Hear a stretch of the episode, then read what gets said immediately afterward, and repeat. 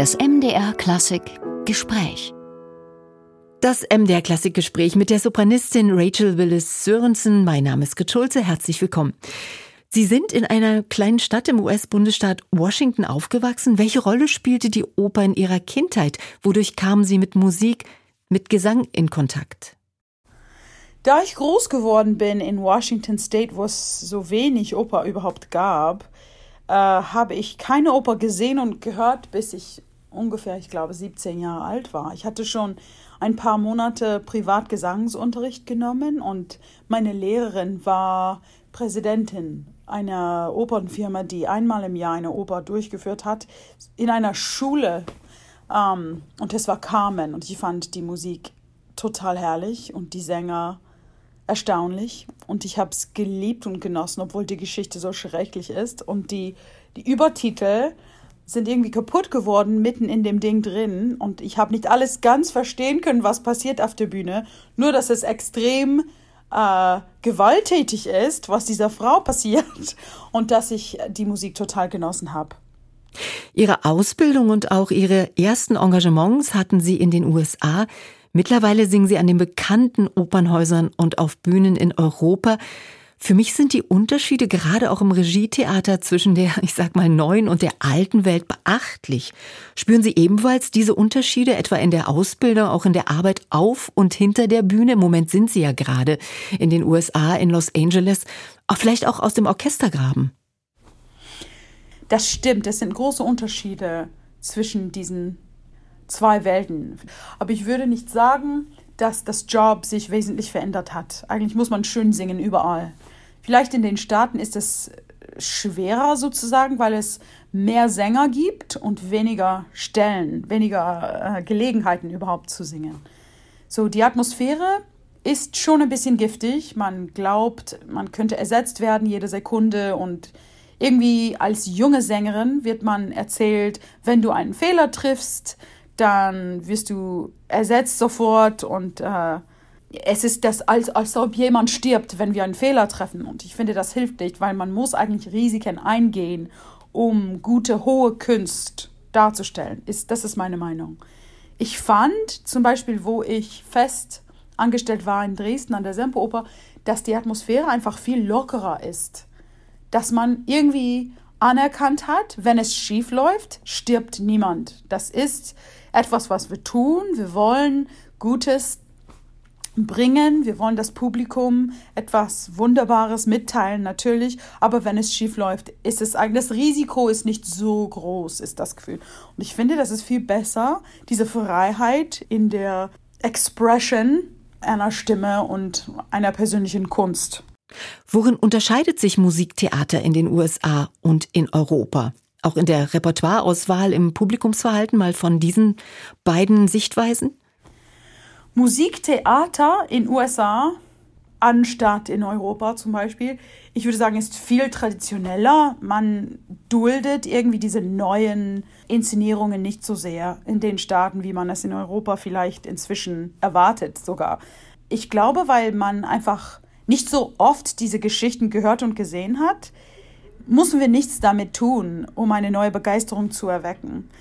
Ich weiß nicht. Ich finde, in Europa ist es manchmal sogar eine Frechheit, dass äh, Regisseure Haufen Geld gegeben werden, um etwas Neues mit einer alten Geschichte zu tun.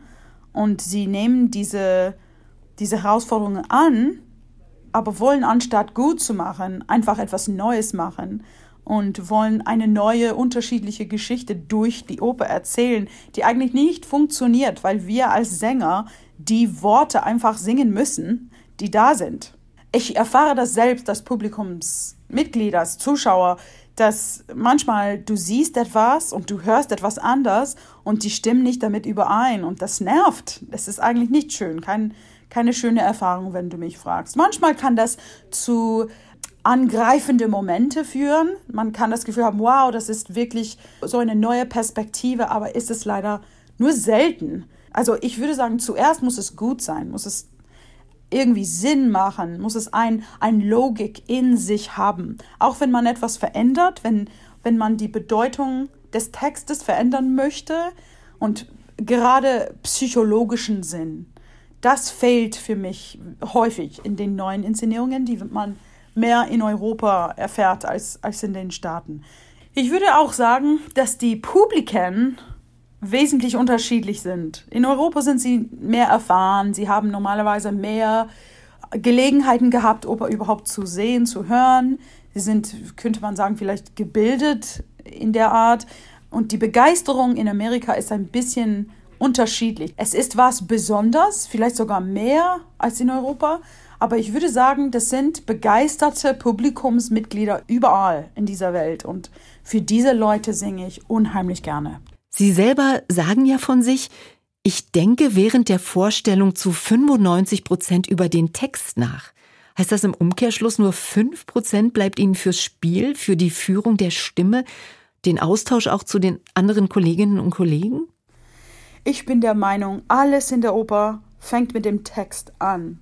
Das heißt, ich glaube, meine Arbeit über meine Technik, über meine Stimme, das muss schon vor der Premiere gemacht werden, dass ich während der Premiere über die Bedeutung der Wörter denke. Nicht nur das, dass ich mich daran erinnere, sondern dass ich ehrlich diese Wörter ausspreche. Was bedeuten sie? Und das heißt, wie gehe ich damit um mit den anderen Wörtern von meinen äh, Mitarbeitern und wie wir so ehrlich wie möglich diese Texte aussprechen.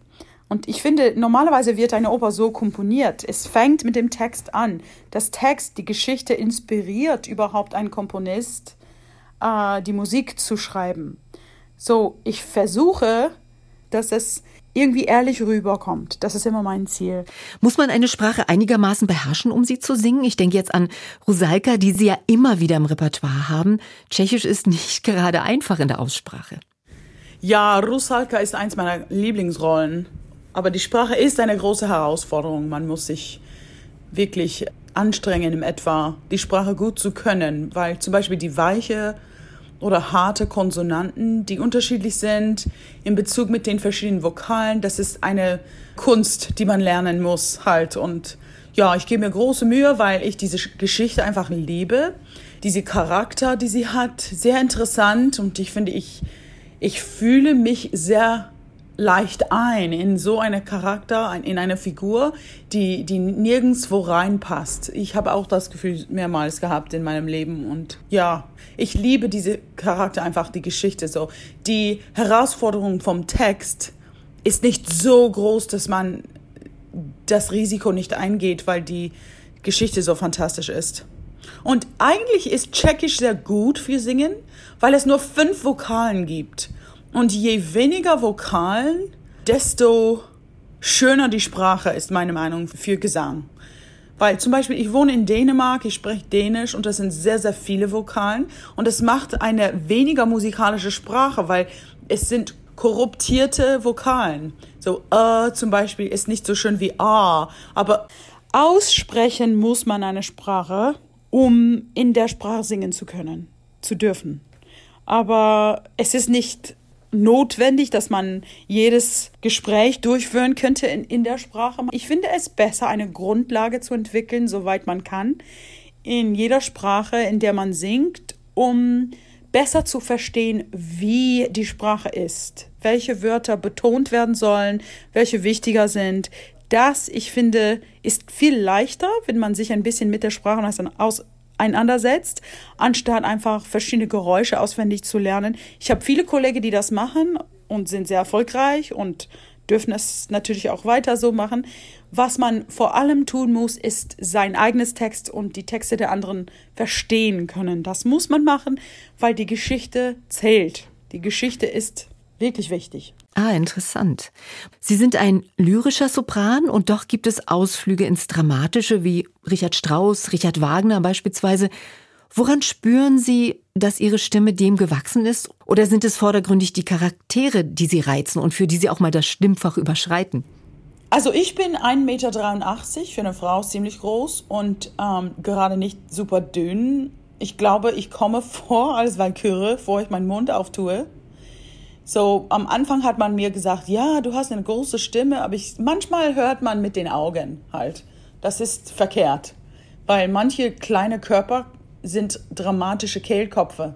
Und manche große Körper wie meine enthalten lyrische Kehlköpfe. So, ich gebe mir große Mühe, ich singe auch manchmal laut, aber es ist viel besser für mich physisch von der lyrischen Seite als von der dramatischen Seite. Wie ich eine Rolle aussuche, ich bin sehr gut geraten von meinem Agent Alan Green. Der hat ach, tausend Jahre Erfahrung und ist einfach sehr, sehr klug und clever mit Repertoireauswahl. So, ich habe seine Unterstützung und ich habe auch meine eigenen Empfindungen. Und ich denke, das Fachsystem ist eigentlich ein bisschen, weiß ich nicht. Es macht es leichter für die Leute, die verschiedene Menschen engagieren müssen, weil sie einfach von einer Liste lesen können, wer kann was singen. Aber eine Stimme, eine persönliche Stimme ist eigentlich niemandem anders sehr ähnlich. Wir sind alle einzigartig. So, du musst erfahren. Du musst manchmal ein bisschen Risiko eingehen, ob es klappt oder nicht. Ich würde sagen, äh, wo ich leicht und schnell Erfolg habe, ist im lyrischen Fach. So, wie ich eine Rolle aussuche, es kommt drauf an. Ich zum Glück bin gut geraten und ich glaube, junge Sänger brauchen das immer. Rachel, gibt es Partien, die wunderbar zu singen wären, aber charakterlich völlig uninteressant für Sie sind? Nein, würde ich nicht sagen. Es sind so viele verschiedene Rollen gewesen seit meinem Anfang und ich habe immer etwas Gutes daraus gelernt. Ich lerne immer wieder neue, neue Ecken, neue Farben, neue Perspektive über Menschsein. Und ich finde, ich kann ja sehr viel lernen von den verschiedenen Rollen, die ich darstelle. Und ja, ich kann über nichts denken, wo ich sagen würde, es würde sich überhaupt nicht lohnen, so eine Figur darzustellen. Die letzten Momente, bevor man aus der Garderobe zur Bühne tritt, die sind sicher aufgeladen mit Spannung, mit Adrenalin, vielleicht auch mit Lampenfieber. Haben Sie ein Ritual vor jedem Auftritt? Also was ich mache als Ritual, um mein Lampenfieber beiseite zu legen, ist, ich fokussiere auf positive Adjektiven, also Eigenschaften sozusagen, die ich innerhalb der Vorstellung verkörpern möchte. Und das hilft mir unheimlich viel. Und natürlich äh, sinkt man sich ein und ich dehne meine Muskeln auch aus ein bisschen. Also gerade Rücken und Beine. Ich finde, das hilft auch mit der Unterstützung der Stimme. Aber ich würde sagen, äh, die Angst, die einen überwinden kann, ist leichter zu überwältigen, indem man einfach seine eigenen Gedanken fokussiert aufs Positive. Wiederholt durfte man sie mit Jonas Kaufmann gemeinsam auf der Bühne erleben, beispielsweise in Benjamin Brittens Oper Peter Grimes, an der Bayerischen Staatsoper München, ebenso in La Boheme, an der Semperoper in Fledermaus und nun in riesengroßen Rahmen Anfang Juli in der Berliner Waldbühne mit einem Fassungsvermögen von 22.000 Zuschauern. Der Hype um den Tenor Jonas Kaufmann ist enorm. Was löst das in Ihnen aus? Motiviert Sie dies umso mehr? Oder fühlt man sich da auch ein wenig im Schatten neben ihm? Ich finde, wir bauen uns gegenseitig auf und schaffen eine sehr hohe, sehr intime Niveau auf der Bühne. Und es freut mich natürlich, mit so einem Künstler zusammenarbeiten zu dürfen ich sehe das als große Ehre und ich, ich bin sehr, sehr dankbar für jede Möglichkeit, die ich habe, mit ihm zusammen zu singen. Er ist auch ein Freund von mir und seine Frau ist eine Freundin von mir. Es ist immer sehr positiv, wenn wir zusammenarbeiten. So, das stimmt. Ich habe mehrmals mit ihm zusammengearbeitet. Ich finde, wir bauen uns gegenseitig auf und deshalb bekomme ich immer wieder diese wunderbare Gelegenheit. Gibt es denn neben Jonas Kaufmann auch andere ideale Bühnenpartner, neben denen man sich aufgehoben, auch sicherer, auch inspiriert fühlt? Also, gute Frage. Ich habe so viele wunderbare Erfahrungen gemacht mit verschiedenen Kollegen auf der Bühne. Ich würde nicht sagen, dass es nur eins oder zwei sind. Was ich mag, ist mit anderen Menschen arbeiten, die große Leidenschaft haben, so wie ich, und die ehrlich ihre Partien darstellen und die einander unterstützen, die verstehen, dass je mehr Unterstützung ich meinen Kollegen anbiete, desto besser das ganze Stück wird. Manche wollen einander verletzen, wollen besser aussehen oder klingen als ihre Kollegen und mit solchen Personen äh, kann man gar nichts anfangen. Also das habe ich ein paar Mal erfahren, aber ich finde eigentlich normalerweise Menschen, die Oper singen, die Oper lieben, sie haben diese Wärme, diese Größe in sich, die uns erlaubt, einfach die höchste Kunst wie möglich zu erreichen, zusammen auf der Bühne, dass das Stück überhaupt so gut wie möglich rüberkommt. Gerade ist ihre CD mit Richard Strauss Vier letzte Lieder und der Finalszene aus Capriccio gemeinsam mit dem Gewandhausorchester Leipzig unter Andres Nelsons erschienen. Das Presseecho war nicht durchweg jubilierend. Wie wichtig sind Ihnen Rezensionen, Kritiken? Was macht das auch mit Ihnen? Zu Beginn meiner Karriere habe ich wirklich viel Wert auf Kritiken gesetzt. Es ist natürlich sehr schön, bestätigt zu werden in der Zeitung, dass man, man weiß ja nicht, ob man geschätzt wird als Künstler, Künstlerin. Aber inzwischen habe ich festgestellt, manchmal habe ich ein Ziel, so ein Zweck, ich möchte dies und jenes schaffen während der Vorstellung und äh, niemand weiß das außer vielleicht mir, vielleicht dem Dirigenten.